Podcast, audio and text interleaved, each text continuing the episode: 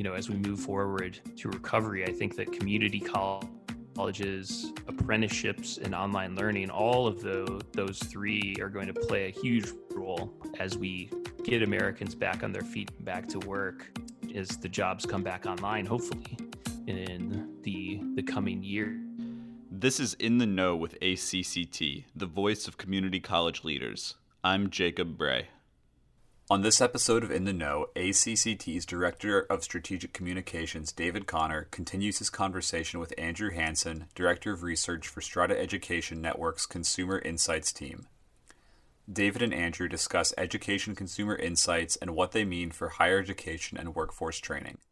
This episode picks up with discussion of the future of credentials. This is part two of a two part episode. This interview was recorded via Zoom, so please excuse any dips or breaks in audio quality. A couple of years ago, maybe three years ago, we interviewed somebody from the current administration who said his dream was that um, one day nobody will have college degrees and nobody will stop going to college throughout their careers. And I mean, that would be a remarkable paradigm shift. Um, but I, I, think it precisely. Comment, yeah, that's exactly right. Because you know, if we are in a world where everybody's learning over the course of their lives, formally and informally, and technology has allowed us to learn more efficiently, uh, to learn more independently, you know, to learn virtually, and so on and so forth, people are going to come in with a lot of different, like, you know, if we, if all education was degree based, then people will have a complex mix of different credentials and it's it's very very difficult for employers to make sense of what that means. Mm-hmm. uh, so in, in the end they don't want degrees employers they want skills. And in fact we've seen from our um, from our surveys of uh, hiring managers and employers we said you know what when you're making hiring decisions what do you care about? And they they care a lot more about work experience. They see that as a stronger validated of some validation of somebody's skills than a credential and skills. So that doesn't mean that there's you know not room for learning. In fact, there's more room for for learning. It's just in this world where we've got hundreds of thousands of different kinds of credentials, many of which come from the education world, an increasing number come from industry when employers can't make sense of that or process that to derive meaning from it, then those those credentials are less likely to make you stand out mm-hmm. uh, as an individual. Yeah. So uh, this this is just something that just came to mind, but I wonder, um, you know, community colleges have always done this kind of training um, for people who are already employed but need to brush up on a skill or learn a new skill or what have you, mm. um, or be certified for a profession. And I wonder, I've seen, you know, just on social media accounts, for example, I see that many, many, many, I would say all actually, of the super selective elite universities are now marketing skills based certificate programs. Um, and I wonder how you think that folds in with the overall higher ed landscape, with people seeking additional education of that nature.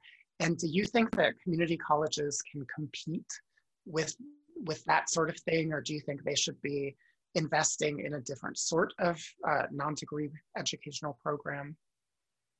I think community colleges can compete. They tend to be tend to be the sort of low cost uh, providers of any of this. So you can go to, in my case, Georgetown, you know, it's sort of several thousand dollars for an individual course, let's say. Uh, community college can offer a low cost alternative, which is going to capture part of the market. I think that the way um, this has worked uh, in the past is, is you sort of have leading providers who experiment and test out a new idea, non traditional providers, that is. And then um, traditional institutions tend to lag that development. They wait on the sidelines and see what, what, what works, what has value, and then they adopt that themselves and try to capture part of that market. And so I think in both the case of the, the traditional four years and who are doing continuing professional education and professional development as well as community colleges there's plenty of space for them to to jump in those markets because we're talking about a workforce that's 160 million uh, people. And you know incre- the value of learning is continuing to increase. Our workforce is becoming more flexible. People are making more transitions between different career fields throughout their lives either by necessity or by choice. Um, and so i think you know especially as we figure out um, models that allow us to do this at a lower cost um, you know many of the cases those are virtual as the market gets more competitive and more in, innovative, um, I think it's you know we're going to continue to make progress on that front. But I don't think the market is uh, you know has by any means reached saturation. I think there's plenty of room for growth for providers of all sorts. Mm-hmm. So a, a really really interesting um, part of your survey is the revelation I mean, it's remarkable looking at the, the numbers, but um, confidence in the value of education has fallen by more than half among adult students just in the past year. Um, what, what do you think is behind that? Do you think this is a temporary thing having to do with what's been going on, or um, has it been long coming? I don't think it's been long coming. I think it is. I think a decline in confidence in the value proposition of higher education has to a certain extent taken place over the past decade and i think it, it's tied in with first the great recession for the first time you saw college graduates recent college graduates even if they had bachelor's degrees struggling to find jobs uh, those were uh, uh, covered with, in great detail by the media for years student debt crisis, underemployment, all of these things uh, leading Americans to begin to question the value of you know an individual education. At the same time, the price of education is high and out of reach for many people, and so the, that was sort of all driving the pre-pandemic attitudes towards the value of education. Now this next crisis hit, and this particular for that particular finding that you alluded to, these are aspiring adults, so people without college degrees who are 25 to 44 years old. And so I think this is a, a generation, a millennial generation for the most part, who has been hit by a number of crises, uh, you know, fairly early in their careers. And it is causing them to, I think, lose faith in institutions of all all types. Education is one of those um, institutions, but there's a I think a feeling of you know much of this is outside of my control. They're not feeling as empowered uh, to believe that uh, that if they make this right set of choices, that it's going to lead to uh, positive outcomes. Um, and so I think there's there's an attitude that they they may be left behind you know sort of a lost generation kind of uh, attitude but as you know the some of the jobs and skills that were once valuable become you know automated and um, i think there's some of that going on but it all speaks to um, some of the challenges that we were discussing earlier the self-doubt about the ability to succeed in a classroom environment uh, a perception that the system isn't fair to people who look like me or from my background, especially for young people of color.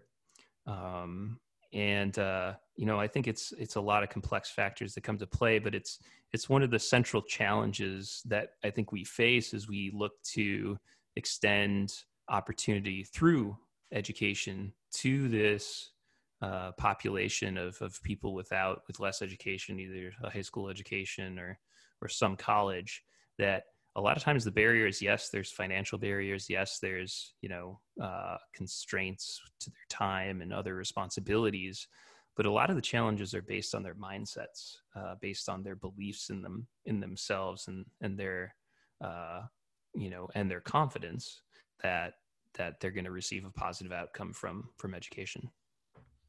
And so i think the solution there is a lot of things. I mean it's storytelling uh, it's it's uplifting uh, and highlighting the stories of people from those backgrounds who have succeeded, putting those front and center. And there's a number of avenues to do, that. So marketing is one channel through which you can do that. But I think our general kind of conversations away from the sky is falling, uh, which is a lot of the coverage of, of higher education in, in America, toward one uh, that is based on success and, and opportunities.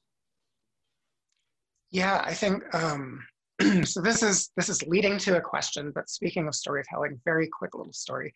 Somebody I know who is a adult mother of two um, decided and, and, had not had an opportunity because of her background, um, which was really not an, an easy upbringing, um, decided to go to pursue her degrees, uh, first associate degree, then bachelor's degree. And of course, you know, I was one of many people um, encouraging her to go to a community college first for a lot of reasons. And she ended up going to an online, um, an, another type of online university. And the reasons I learned, I mean, they were multifaceted, speaking to a lot of the different factors that you were talking about. One of them, of course, was convenience, because um, being a mother who works full time, she didn't feel like she had time to go to a campus um, and you know make that commute uh, so frequently.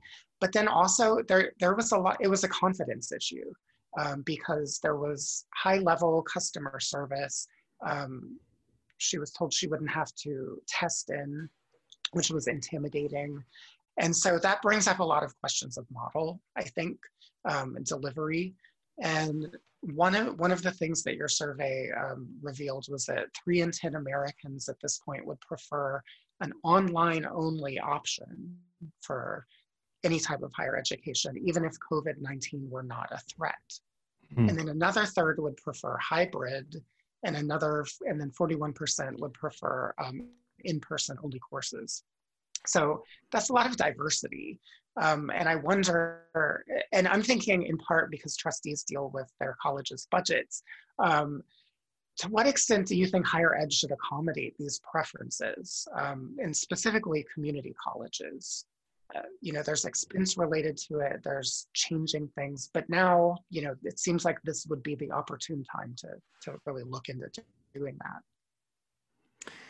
I think so. And, you know, every institution is different. So it's hard to provide generic feedback. I think a very certain certain programs are much easier to facilitate online than than others, uh, right?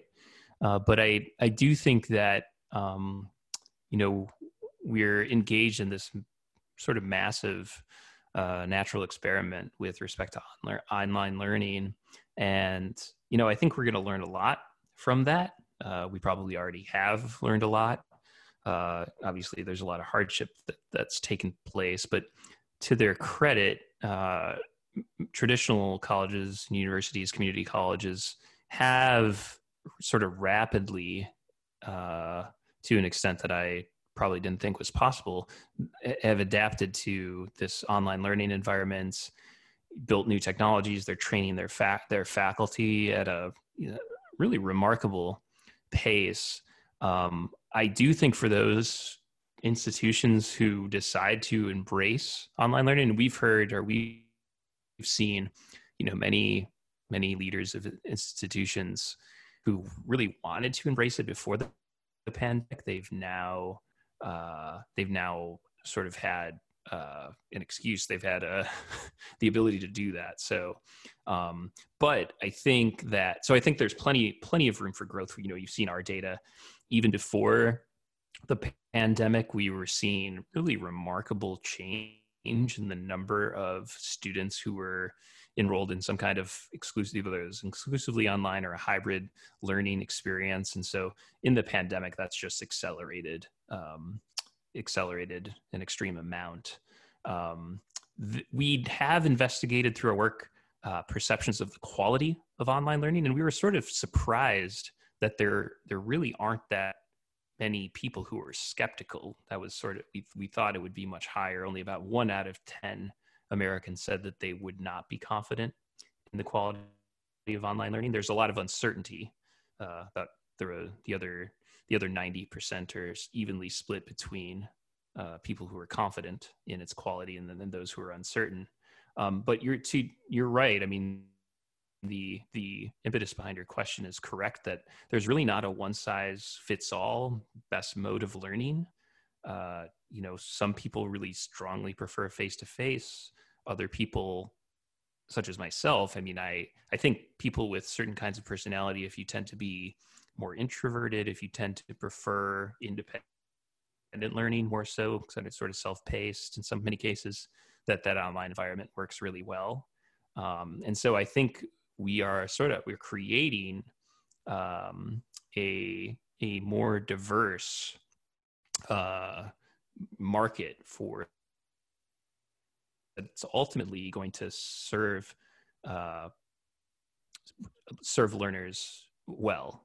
Uh, at the same time, I do think you know as we've sort of been building the building the plane as we're flying it, that there is this gulf that's materialized between providers of online education who know how to do it really well and you know those who are certain like learning on the fly. And so that may negatively impact the percep- the broader perceptions of online learning so i think that's certainly a concern um, but i do think we'll eventually get to a point and one of the one of the uh, leaders in the field that we we've talked to, Scott Pulsipher, the head of Western Governors University, he likened where we're at with online online education to basically where online retail was in the 1990s. So there's plenty of room to to learn and understand what works well. But I think in the end, what we'll, we won't even dis- we online learning won't even be a term that we use. There will just be uh, learning and we'll optimize hybrid learning experiences based on what works best for students. Yeah, um, I you know I was gonna ask you if you if it's possible that any of um, these opinions, or to what extent I should say, these opinions might be specific to the pandemic era and revert later. Um, but I don't know. At this point, I think you're right. I mean, it's just it's just evolution. Unfortunately, we haven't been tracking. I, well, here, there's a couple things to say. One is there was the pre-crisis trend toward online learning. So we've essentially seen, be you know, from I think 2013 to 2018, we saw about two million people who were former students who were formerly in in-person uh, learning experiences move to online and hybrid learning experiences. So uh, something like a 10% uh, shift in in among undergraduate students. I think what we will see is that in looking back upon it is that the pandemic accelerated that shift. But once it becomes safe, we'll revert somewhat to the pre-crisis uh, trajectory. And so we saw, we did ask the question a number in two different ways. We said, you know, what would your preference for mode be, you know, in the next six months? And then what if COVID 19 were not a factor? And we did see about 15% of Americans say, well, if COVID weren't a factor, I'd prefer in person. But we still saw the majority of people actually said, well, I'd, I'd prefer online only or hybrid over in person. So I think you're, you know, you, the, the student that you mentioned, so many of us have those exact experiences or, or preferences where the convenience of online uh, just really uh, trumps some of the other concern even if you pref- even if your ideal mode of learning is in person but you know you don't have two hours in your day to commute across town um, and in fact you know there's a lot of discussion of the digital divide for example which mm-hmm. we've sort of investigated to a certain extent um, i think we were we were surprised that it wasn't more of a factor. We had um, 4% of the students that we surveyed said it was the most important barrier to learning this fall, but that's, you know, you could say that's surprisingly low. We did have about 30% say that it was somewhat of a challenge. Uh, but a, a, barrier that people don't, that's often underappreciated is transport, especially for low income folks, is transportation, getting yeah. to and from campus, finding the time, uh, for that commute. Uh, and so that's um, possibly to an even greater extent a barrier for many students that the the online option solves for.